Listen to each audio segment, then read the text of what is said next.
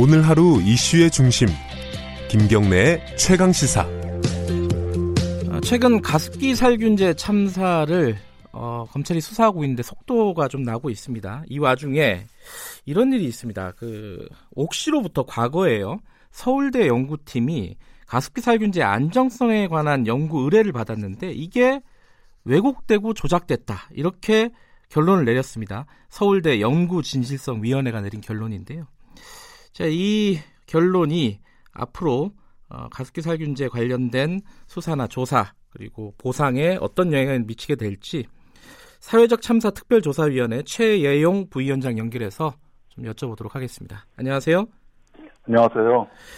이게 좀 맥락을 알아야 될 것 같아서요. 이 옥씨가 서울대 어, 연구팀에게 어, 가습기 살균제가 안전한지 안 한지 의뢰를 한 게 한 언제적 일입니까 이게?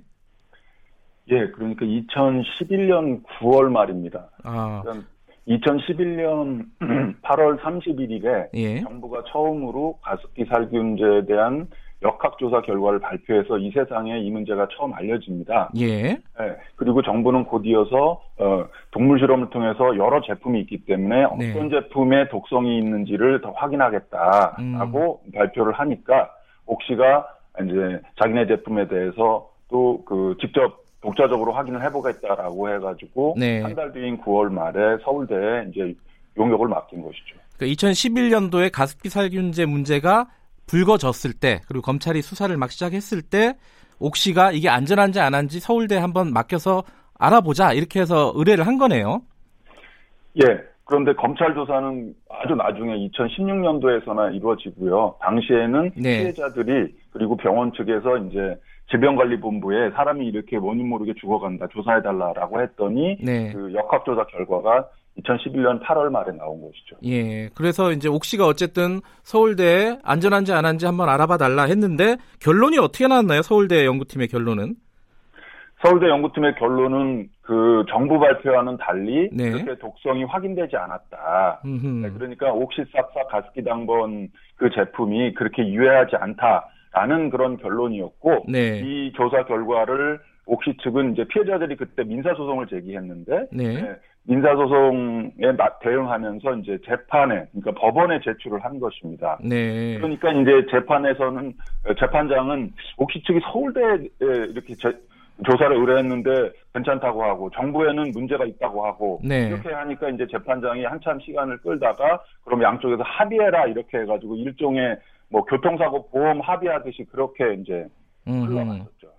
제가 알기로는 그때 당시에 검찰도 어, 이 연구 결과에 영향을 받아서 기소 중지를 결정한 걸로 알고 있어요. 네 네 피해자들과 시민단체들이 네. 그 어, 어, 검찰에 이제 수사 의뢰 고소 고발을 했는데 네. 예, 당시에 이제 피해 에, 피해자들과의 그 관련성 예. 가습살균제를 사용해서 과연 저런 피해가 나오는지에 대한 정부 조사가 안 나왔기 때문에 음흠. 예, 그게 나올 때까지 기소를 중지한다라고 해서 사실상 검찰이 손을 놔버렸죠. 어찌됐든 당시에 어, 이 가습기 살균제가 논란이 됐을 때 서울대 연구팀의 어, 결론, 아, 그렇게 유해하지 않다라는 결론이 상당한 영향을 준 건 사실이군요. 아 그렇습니다. 네. 게다가 그때 이제 김 현장이 그 옥시를 변론하면서 네. 이 전반적으로 이런 거를 다 조정한 거 아니냐 이제 이런 지적까지 나왔었고요. 예. 좀 더 구체적으로 그 이번에 예, 이제 서울대 진실성위원회에서 네. 아, 이게 문제가 있다라고 어떻게 보면 이제 서울대 그 소위학과 이제 조모 교수의 문제점을 서울대 스스로 확인을 해준 셈인데요. 네. 예. 이게 이제 가습기 살 균제 노출을 이제 2주, 3주, 그리고 13주 이런 식으로 이렇게 이제 노출을 시킵니다. 그러면서 계속 주수별로 어떻게 변화하는지를 보고 동물 실험을 한 거죠. 그렇죠. 예, 이를 예. 대상으로 하는 겁니다. 그리고 네. 또 이번 사건으로 많이 사망을 했던 게 이제 그 영유아고 이제 태아 사망이었기 때문에 임신한 뒤에까지도 이제. 노출을 시킵니다. 네. 그러면 당연히 이게 독성 물질이기 때문에 체중이 감소하고 여러 장기가 변화하고 심지어는 이제 폐사할 걸로 예상이 되는데 네. 예, 이, 그, 조모 교수가 옥시 측에 제출한 보고서에 의하면, 이제, 그런 것들이 이렇게 막 들쑥날쑥하고, 네. 그리고 시간이 갈수록, 그, 체중의 변화가 크게 없다. 음흠. 거 이렇게 돼 있는 겁니다. 네. 그렇게 해서 그거를 자세히 들여다봤더니 연구 로 데이터가 없이 그냥 엑셀 표에만 그런 식으로 이렇게 임의로 기재 이렇게 기재가 돼 있는 거예요. 예.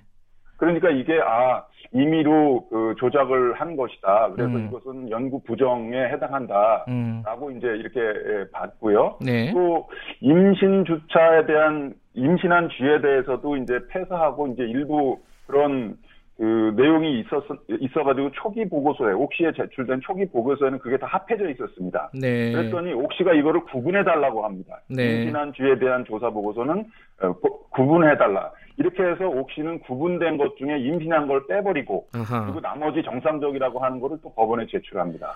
그러니까 좀뭐 쉽게 이런, 식, 예. 이런 식으로 조절 이렇게 그 한마디로 광범위한 조작이 이루어졌다라고 이렇게 판단을 했습니다. 쉽게 말하면은 이게 연 옥시가 요구한 대로 맞춤형으로 서울대 연구팀이 조사 결과를 조작하거나 왜곡했다. 이렇게 지금 서울대 연구진실성위원회가 결론을 내린 거네요.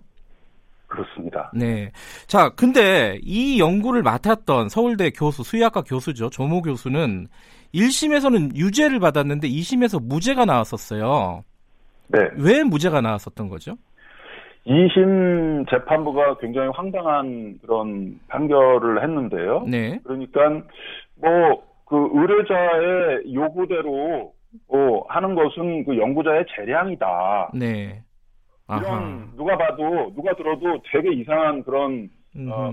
판정을 했어요. 네. 아니 그럼 의뢰자의 요구대로 어, 해주는 건 연구자의 재량이라고 한다면 그 재량도 범위가 있는 것이지 객관성과 연구의 진실성을 벗어난 네. 저쪽의 요구대로 예, 임의로 막 하고 그다음에 굉장히 중요한 그런 임신한 쥐의 폐사나 이런 내용들은 구분해 달라 그러고 게다가 이거를 그 의뢰한 시점이 네. 처음 말씀하신 것처럼 정부가 어, 문제 있다고 발표한 이후에 확인하는 과정에서 한 거기 네. 때문에 예. 이런 것들이 이 전반적으로 문제가 있다고 이번 연구 진실성 보고서에서 그렇게 담겨져 있습니다. 예. 그런데도 불구하고 2심 항소심은 그 부분은 이제 무죄로 판결을 어, 했어요. 그러면 요번에 서울대 연구진실성위원회가 내린 결론이 대법원 판결, 그 조모 교수에 대한 대법원 판결에 영향을 줄 수 있겠네요. 저희는 줄 수 있다고 봅니다. 그것도 예. 다른 데도 아니고 네. 연구 진실성 서울대 연구 진실성 위원회가 네. 객관적인 조사를 자체적으로 그렇게 해서 제출을 한 거기 때문에. 예, 대법원 판결은 음, 바뀔 것으로 봅니다. 그러면 그 피해자들의 보상이나 이런 부분에도 어떤 일정한 영향을 줄 수 있을까요? 서울대 보고서가? 그 부분은 좀 지켜봐야 됩니다. 네. 왜냐하면 2016년도에 그 옥시에 대해서 그리고 조모 교수에 대해서는 1차 그 뭐- 문제가 상당 부분 드러났고 그거에 네. 대한 사법적인 처리가 있었습니다. 네. 예, 다만 지금 이제 진행되고 있는 2차 재수사는 예. 옥시가 아니고 당시에 2016년도에 빠졌던 애경이랄지 이제 이마트 제품이랄지 소위 MIT, 네. CMIT 성분에 대한 어, 수사를 하는 것이기 때문에 네. 예, 좀 이제 성격이 다른데요. 그럼에도 불구하고 어, 상당수의 피해자들에 대한 그런 구제와 배보상 이런 것들이 이루어지지 않았기 때문에 네. 이번 사건을 통해서 네. 기업들이 철저히 반성하고 제대로 된 피해 배보상을 내놓는 그런 계기가 돼야 된다고 봅니다. 그 옥시에 대한 수사는 일정 부분 진행이 됐었지만 최근에 서야 그 SK 케미컬이나 애경에 대한 수사가 진행이 되고 있지 않습니까? 네네. 이게 어느 정도 진척이 됐습니까? 이 부분은? 아, 그 부분도 2016년도하고 굉장히 비슷한 양상으로 가고 있는데요. 네. 예, 굉장히 오래 시간이 지났음에도 불구하고 이제 검찰이 압수수색을 여기저기 해보니까 네. 예, 2016년도에는 이제 그런 음, 자기네 제품 SK 케미칼이 이 94년에 처음 음, 제품 만들 때 독성 실험을 한 그런 거가 없다. 네. 라고 이제 그 국정조사에서까지 이렇게 증언을 했는데 보니까 그런 그 연구 보고서가 있었던 거예요. 거짓말이었죠. 하필이면, 예. 예, 하필이면 그 보고서도 이번에 서울대 수의학과 조모 교수와 같이 당시에 서울대 수의학과에 근무했던 이영순 교수가 만든 음흠. 그런 보고서였습니다. 네. 예, 그래서 그 보고서는 아직 공개는 되지 않고 있는데 그 보고서를 검찰이 입수해서 이번에 예, 음. 지금 SK 케미칼과 애경 어, 고위 간부를 이제 구속시키는 그런 네. 어, 증거로 제출된 것으로 압니다. 네, 지금 사회적 참사 특별조사위원회에서도 이 가습기 살균제 문제를 계속 조사를 하고 계시잖아요. 어떤 부분이 네. 가장 지금 지금 현 상황에서 중요한 문제고 남은 과제라고 생각하십니까? 네, 무엇보다도 지금 드러나고 있는 것처럼 어, 기업들이 이 과연 어, 처음에 제품을 개발할 때 안전한 그런 제품인지 확인을 했는가 네. 라는 것을 이제 그 철저히 확인하는 하는 거고요. 그 다음에 18년 동안이나 판매되는 음, 과정에서 분명히 피해자들이 문제 제기하고 했는데 네. 그런 것들을 중간에 받아들여서 제품을 안전하게 하거나 판매 중단하거나 할 수 있는 기회가 많았는데 왜 안 했는가 네. 이런 거를 확인하고 그리고 정부는 도대체 뭐 했는가 정부는 네. 왜 중간에 안전 관리를 안 했는가 네. 그리고 지금 신, 신고된 피해자가 6천 명이 넘는 많은 수이지만 사실은 뭐한 4, 50만 명 이상의 굉장히 많은 피해자가 더 있을 것이다라는 네. 게 이제 정부 추산이기 때문에 예. 그분들을 최대한 찾아내는 것 네. 그래서 진상을 규명을 제대로 하고 다시는 이런 일이 발생하지 않도록 하는 안전사회의 그런 제도적인 점검을 하고 보완하는 것, 뭐 그런 것이 이제 저희들이 해야 될 일입니다. 알겠습니다. 한동안 좀 고생 좀 해주셔야겠네요. 고맙습니다. 오늘 말씀. 감사합니다. 네, 사회적 참사 특별조사위원회 최예용 부위원장이었습니다. 네, 어, 대한민국 참 할 일이 많네요. 4월 10일 수요일 KBS 일라디오 김경래 최강시사 오늘은 여기까지 하겠습니다. 저는 뉴스타파 기자 김경래였고요. 내일 아침 7시 25분 다시 돌아오겠습니다. 감사합니다.